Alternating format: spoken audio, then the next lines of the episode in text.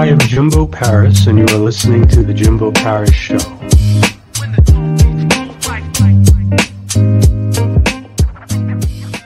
All right, how's it going? This is Jimbo Paris. Today we've got JD, the author. Lives in New York City, was born into foster care. He renewed himself. He has a deep drive, transforming and helping people overcome obstacles. Let's see what he has to say. How's it going, man? Everything's going good. Everything's good. How about yourself? Great, great. Can you sort of give me a brief summary of who you are, what you're about, and what your message is? All right. Hi, everybody. I'm I'm JD, the author. Um, who I am, I'm a 29 year old male, New York City. Grew up in foster care. Later, transitioned my life to the streets. Right now, I'm raising three boys on my own. So, my basically my message is just that you can heal. That's my message. That no matter what you've been through, all the all the roads, all the obstacles you go through, you can heal, especially when you come from environments like I come from. So I didn't have like a lot of goals coming up, but as I got older, I knew I wanted to accomplish something. And when I was like used to go to juvenile facility, I used to read a lot of books. So I was like, I knew my life was crazy. So I was like, my life would probably be a book. So I kind of started writing a little bit, a little bit here and there. I would write. Then eventually, um, as time went on, like I, I, it was something I always wanted to do. And then eventually, when life really hit me, I, I just I buckled down and got it done. And how did you do that? How did you buckle down? By getting focused, I had to cut off a lot of my distractions. I, I had to channel in my pain. I had to I had to focus on healing a lot of the things I've been through. So there was certain things in my life I've been through, like not having parents, and and just certain battles I faced, um, being in the streets, incarceration, all those things. I knew I wanted to be better. I know I want to set the example. Like I got a lot of friends that's still in jail, a lot of friends that's gone. So I really want to show another way. What motivated you to help people? What motivated me to help people was the fact that I felt like it was not a, it's not enough help out there now. There's not enough people trying to help. There's not enough people that really care about people that where I come from, you know. So I feel like when you when you really one of the people that that comes from that environment, when you really come from there, you know, like it's not a lot of avenues to turn. There's not a lot of of positive role models out there. What do your kids see in you? My kids see me. That's a that's a great question. My kids, they see me sometimes more I see myself. I see in myself. They see me as a superhero. They see me, they see me as like one of the greatest things that's ever created, one of the greatest humans, one of the best fathers ever. And sometimes as a as an adult, you feel like you fall short. And what motivates you to keep going? My children. The fact that I never had before, giving them a life I never had, um, giving them things I never could imagine I had, or just giving them an upbringing I never had, like stability, giving those things. That's what that's what keeps me motivated. Did your children motivate you to write your books? Yeah, definitely. They, it was a part of their motivation. What mostly right motivated me to write my book was the fact that it, it, it was how much of a healing it was it brought to me, and under and sharing my story, I know can help others heal when they read my story. I've, I've always been this motivational guy, even even coming up. And I was in the streets, always whether even if it was sometimes it might not have been in a it, it wasn't always in a positive light, but I've always been motivation. I always was one of the guys that even when I was young, I had a house, I had a car, I had something going on. So it was always pushing my brothers or, or the ones around me to do more. I was always I had my first child 17. I was always taking care of my kids. So it was always I've always been there like one to be like, oh, we gotta, we gotta, we gotta take care of our kids. We gotta do what we're supposed to do. And one thing that definitely makes you stand out is, you know, you're an entrepreneur, but you also had a pretty tough start. You had kids quite early. Was that? Yeah. Explain the experience. The experience, well, for me, I always wanted kids early. That was something I always wanted because I didn't have much of a family. So I grew up in foster care. So things, things for me was it wasn't a lot of unconditional love. It wasn't a lot of love around. So I knew like once I have kids, that'll bring my unconditional love. So I always wanted kids early. So the process was once I figured once I found out I was having kids, I knew I was gonna I was gonna always be there for them. I didn't I didn't say I plan to have a lot of kids as much as I got now, but it happened. Was it a blessing in disguise? Oh, definitely. It, it was definitely a blessing in disguise. Without them, who knows where I would be. I would definitely be dead or in jail without them. You know, you raise a very good point because I think a lot of people are very ignorant to this this kind of divide. So how was how was life in the streets sort of how how is the mindset different from somebody that's grown up in a more modernized middle class environment? The mindset is is completely different from it's sheep or wolf mindset. Mm. You know, you're either gonna be the hunter or get hunted. So you, you have to make a choice early. You know, I say a line in my book that really most of most of the people that's everybody that's in the streets in kindergarten, they never just nobody ever said they wanted to be that. They never wanted to be in the streets. Nobody ever said they wanted to be a gangster, a thug, a murderer. Nobody ever wanted to be those things. We didn't want to be those things. A lot of us, we come from bad backgrounds or bad environments, and these are the things we see. These are the things that we see growing up and it becomes us and that's what we become. We become a product of our environment. For me personally i've always did whatever it took. I never i didn't never take no as an answer. I always had to find a way to make it happen for me. So that's that's how i mastered it. i just always i knew that there was oh there's always a way something can happen. Like I, I don't take no like oh I don't think something's impossible. I don't think anything in life is impossible. So I just I just go after it. If I want to do it, I just go after it and that, that's how I mastered survivors, and that's how I, I'm still here today. You, you you've sort of taken this mindset and you've applied it now to your entrepreneurship goals. Am I wrong?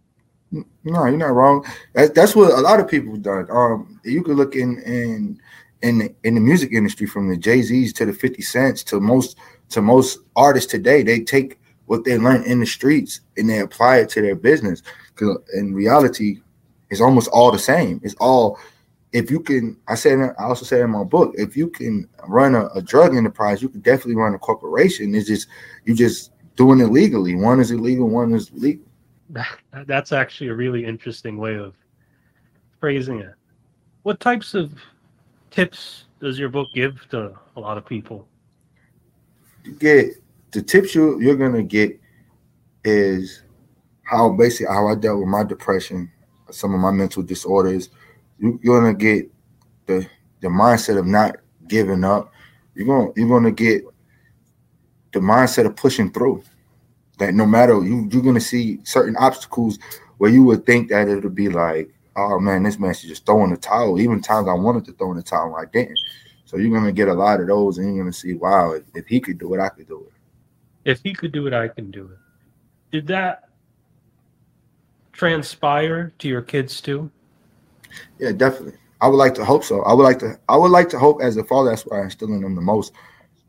That that really that they got more even more opportunity than I did. I like to think of them as being more advanced in the stage of when I was their age. When I was there, I hit my first. I hit my first blend at nine years old. So for them, they're like so much further because they're like in school playing sports. I didn't. I didn't care about none of that stuff as a kid growing up. So it's like I just wanted I want them want them to be better than me in a sense. So I I would like to think I tell them all the time that y'all are way more blessed than I ever was. Another thing uh, that was fascinating is you were kind of involved in rap too. How yeah. Um, I used to do shows and I used to perform.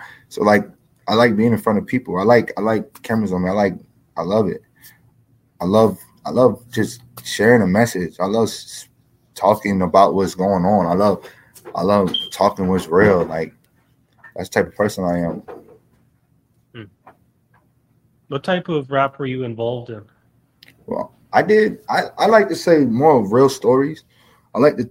I always told my story. I always was willing to talk about what's going on, what's going on in my community, the things that's happening. That's really cool.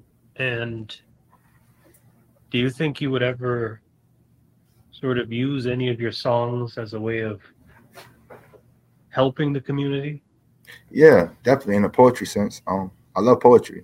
The fact you could take nothing like from whether it's a, a poem, a song, or a painting, you take nothing and you turn it to something. It could be just think about it as a painter, right? You you got this blank canvas and it's just there, and only thing comes off of it is the things that's inside your mind. It, to me, that's just that's just the coolest thing ever. Like even when I write, when I write, it's nothing on the page. It's nothing. It's just blank paper, and then everything that forms in my brain, the words that form in my brain, and it goes on the paper, and it's just it's all creative. Like I said, I love art. So you love art because it's the beauty of turning nothing into something. Yeah, I love that. And uh and uh create to, to be able to create. There's no limitation on where the mind can go. That's interesting. That's interesting.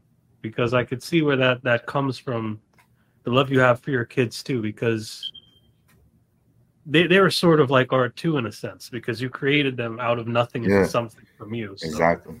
Exactly. Yeah. How did you sort of pull yourself out of you know those experiences that you've had or you've seen with your family? I'm just curious. By not by facing my past, by accepting it, by accepting things I can't change. That was the biggest thing for me. By by starting to accept my past. You know, like for a long time I I've battled myself and the fact I never even seen my mother's face before. You know, I don't I never seen she looked. I used to really bother me. And, and seeing other people happy with their moms, that used to bother me. Like, I, why couldn't I feel that? So be accepting it and accepting coming to acceptance with them things and uh, accepting that you know some things that something like that is is out my hands out my control that i can't control that and and you know understand that my mom just had a drug problem and and there was nothing i could do and I understand how life works now and understanding i came to the understanding that on life is hard and people cope with life in so many different ways and aspects and i don't know what she went through so it wasn't i became more like sim- sympathetic for her situation than being angry. And that's what caused me kind of to heal and, and start healing is because I started to understand and gain an understanding and accepting things I can't change. That's what you did to overcome your obstacles. You accepted the situation and that sort of allowed you to overcome the problem and become the man you are today. Yeah. What's your business's mission? Sort of the statement. Oh, my mission. Oh, as I just said, um, for, for people whose vision might get overlooked because of their circumstance. There's people who go through things. There's people who got a story to tell that may not feel like they're in position to tell it, or they may not feel like they, they nobody wants to hear them, or they might be they might be even incarcerated. So my job is my job and my company's job would be to get their story out there. So are you self-published? Yeah, I'm self-published through my publishing company, and um, the physical copies will be out at the end of the month. I I, I did a test run with the ebook. I wanted to throw the ebook out there. I was so anxious to get it out. I didn't want to put everything out. I wanted I wanted to gradually, and I wanted it to get better. So I was like, okay, I'm gonna put this ebook out there. I wanted people. So that's when we debuted number ten, top ten Amazon bestseller. So when I seen that, the, I seen the response it's gotten, and then the response it's gotten. So I was like, okay, now I, I gave it a little bit. I was like, okay, let me get let me get everything right for the physical copy. I went I went through some things. Um, my son ended up in the hospital, my youngest son. So a lot of things, a lot of more obstacles came through my way. Um, I ended up with COVID. I was supposed to put the physical copies out in December, so I ended up getting COVID. Um, my son ended up getting sick, so it was just a battle after battle. A lot of a lot of um hills I had to climb to get to this point where the physical copy is, but it, it's it's on the way and it'll be out at the end of the month. What about the book cover? Oh, the book cover. Yeah, the book cover. Um, basically, um, I I wanted to d- display a book that when you when you look at it, it grabs you. I wanted it to grab you from from first look. When you look at this, I wanted it to be intense. Yeah, Okay, it right stress disorder. Okay, quite interesting. So you see, like I said, I wanted it to, to captivate the um the person the person with the HUD represents. You see, he has no face because a lot of times we we don't we don't know who we are. We get lost in who we are. We lo- we lose a we lose a, a sight of ourselves. So that's why he has no face, you know. And it's a crossover because I want to be this corporate guy, but I got all these demons on my back. So you see the hoodie, a hood represents, you know, a lot of things when you it represents a lot of things when you try to cover up. So that's what that is. And you see the um the basically a lot of all the things that go on in the background. So yeah. What about the uh the cracks? From broke for the stand represents broken glass. Interesting, interesting. Definitely. It's on Amazon right now. So if anybody wanna if anybody want to get that, it's on Amazon. Amazon, okay. Now, while we're already here, maybe we should take a look at your website, right? Yeah, definitely, definitely. Um, it's getting it's getting updated. Um, I got blogs on there. Um, you can read. It's it's my writings as you scroll down, and it's getting updated as we speak. I have somebody actually working on that, and I work. I do a lot of work on it myself. And what about one of your uh, blog posts, Microwave Love? Oh yeah, Microwave Love. I wrote that one because I feel like I feel like people fall in love too fast. Uh, so okay. that was just my way of just saying that take your time. Hmm. Okay, okay. And let's see. What about the shop? That's where you sell your book? You said the shop, yeah, that's where the book is going to be on sale. Um, the pre-orders are coming out tomorrow, so you'll be able to pre-order after tomorrow. You will be able to pre-order the book straight from me, and then you'll be able to pre-order straight from me. And it's going to be in a lot of bookstores. Um, Barnes and Nobles is picking it up. Um, probably Walmart. So it's going to be it's going to be in a lot of places. It's definitely a unique name, though. thank you, thank you. Uh, um, we're working on something because we want we want we want we want professors to be able to talk about this because this is something that really this is a real problem that goes on in my community. A professor. So who who do you think you want to speak to? Like a a race? Yeah, not and not just a race because I want people to understand the people who judge. I don't. I also want to take a lot of the judgments off to understand like that guy that's out there. He may not have a choice. Before you judge him, Maybe try to give him an opportunity with a job. Try to see what we can do to, to, to fix the real problem because a lot of these, a lot of people that come from these apartments, we didn't choose where we got to live. We didn't, we didn't choose that. Our parent, it was our parents that that lived in the hundred. We just grew up in, we grew up in these communities, and we became our community. We, we we can't help we was born in a community that didn't have a lot of resources and and, and the things that the resources that we had to look up to the things we had to look up to was the guys on the corner who was making money that's that's that was my role models coming up. My role models was the guys on the corner that was hustling. The guy that didn't take no crap from nobody. The guy that didn't mind that didn't mind getting into them confrontations. The guy that stood up for himself. The guy that he had a pocket full of money. He was giving it out to the kids. That's the guy. That's the guy I idolized. I didn't idolize nobody on TV. If you could go back in time and tell your younger self some advice, what would you tell him? I would tell my younger self to take advantage of every full advantage of every opportunity. Don't let it don't waste none of them. Um, don't waste time. That's that's the biggest thing. Stop rushing. Stop rushing everything. Take your time. Those are the things I would tell my younger self. I feel like I would have been so much further. I would have told my younger self, um, the things I thought was cool ain't cool. A lot of things I thought was cool coming up, they're really not cool. The cool thing was would have been to to get my education, to to go maybe to get a you know to get a job or to go to to go to college or something. That that would have been the cool thing to, to learn more. You know, I mean, I'm glad to where I, I got to though, and I don't regret nothing I've been through. But those are those are things that I would have told myself. And would that be the same advice you would give to your kids? Yes, definitely. I tell them all the time, don't rush things. Stop rushing. Stop rushing. Take your time. Take full advantage of every opportunity. Whatever you do, put your all into it. I, I tell them that all the time. If, if you're not going to put your all into something, why do it? If you're going to give a half effort, why do it? Why even waste your time? You're just wasting time at that point. You don't look like a guy that puts in half effort. No, I have though. I, I can't lie and say I have. I have. Even when I was doing my music, I was putting in. There was times I would put in half effort because I was worried about other stuff like love. I was worried about relationships. I was worried about everything else but making music. So that's why that that didn't really work out for me. But uh, there's no doubt in my mind if I would have approached it with my all, that I wouldn't have made it.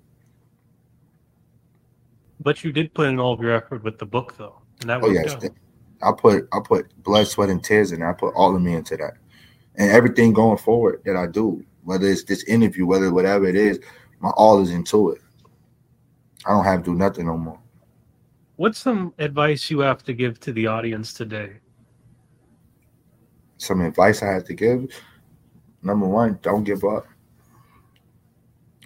Don't give up, no matter how tough it gets, because the the next day could be this day the sun come out for you. So just, just keep going. You know, the, the storms only last so long. You know, every storm, every storm has an ending. So just keep going, and, and that sun's gonna shine again. And when it shines, you just appreciate it. Embrace embrace your struggle too. Don't don't don't shy away from it. Embrace it. Embrace everything about it. This has been a great interview. Thank you again for coming to the show. Thank you for having me. All right. And we'd also like to give a special thanks to our sponsors. Uh, the first person I'd like to thank is Allyson Roberts. She's done really well for this show. Grab a copy. It's called Behind the Power. It's an excellent book and it serves as a powerful tool to transform lives and to kind of empower yourself as a person. The next sponsor we have is LifeWork Systems. We're affiliate sponsor and collaborative partner. LifeWork System is very focused on also helping and transforming people's lives. And also support me on Patreon and also look at us on Roku TV channel as well. All right. Thank you again, sir. I thank you for having me. Y'all be All right, blessed. I'm. Jimbo Paris. This is the Jimbo Paris Show.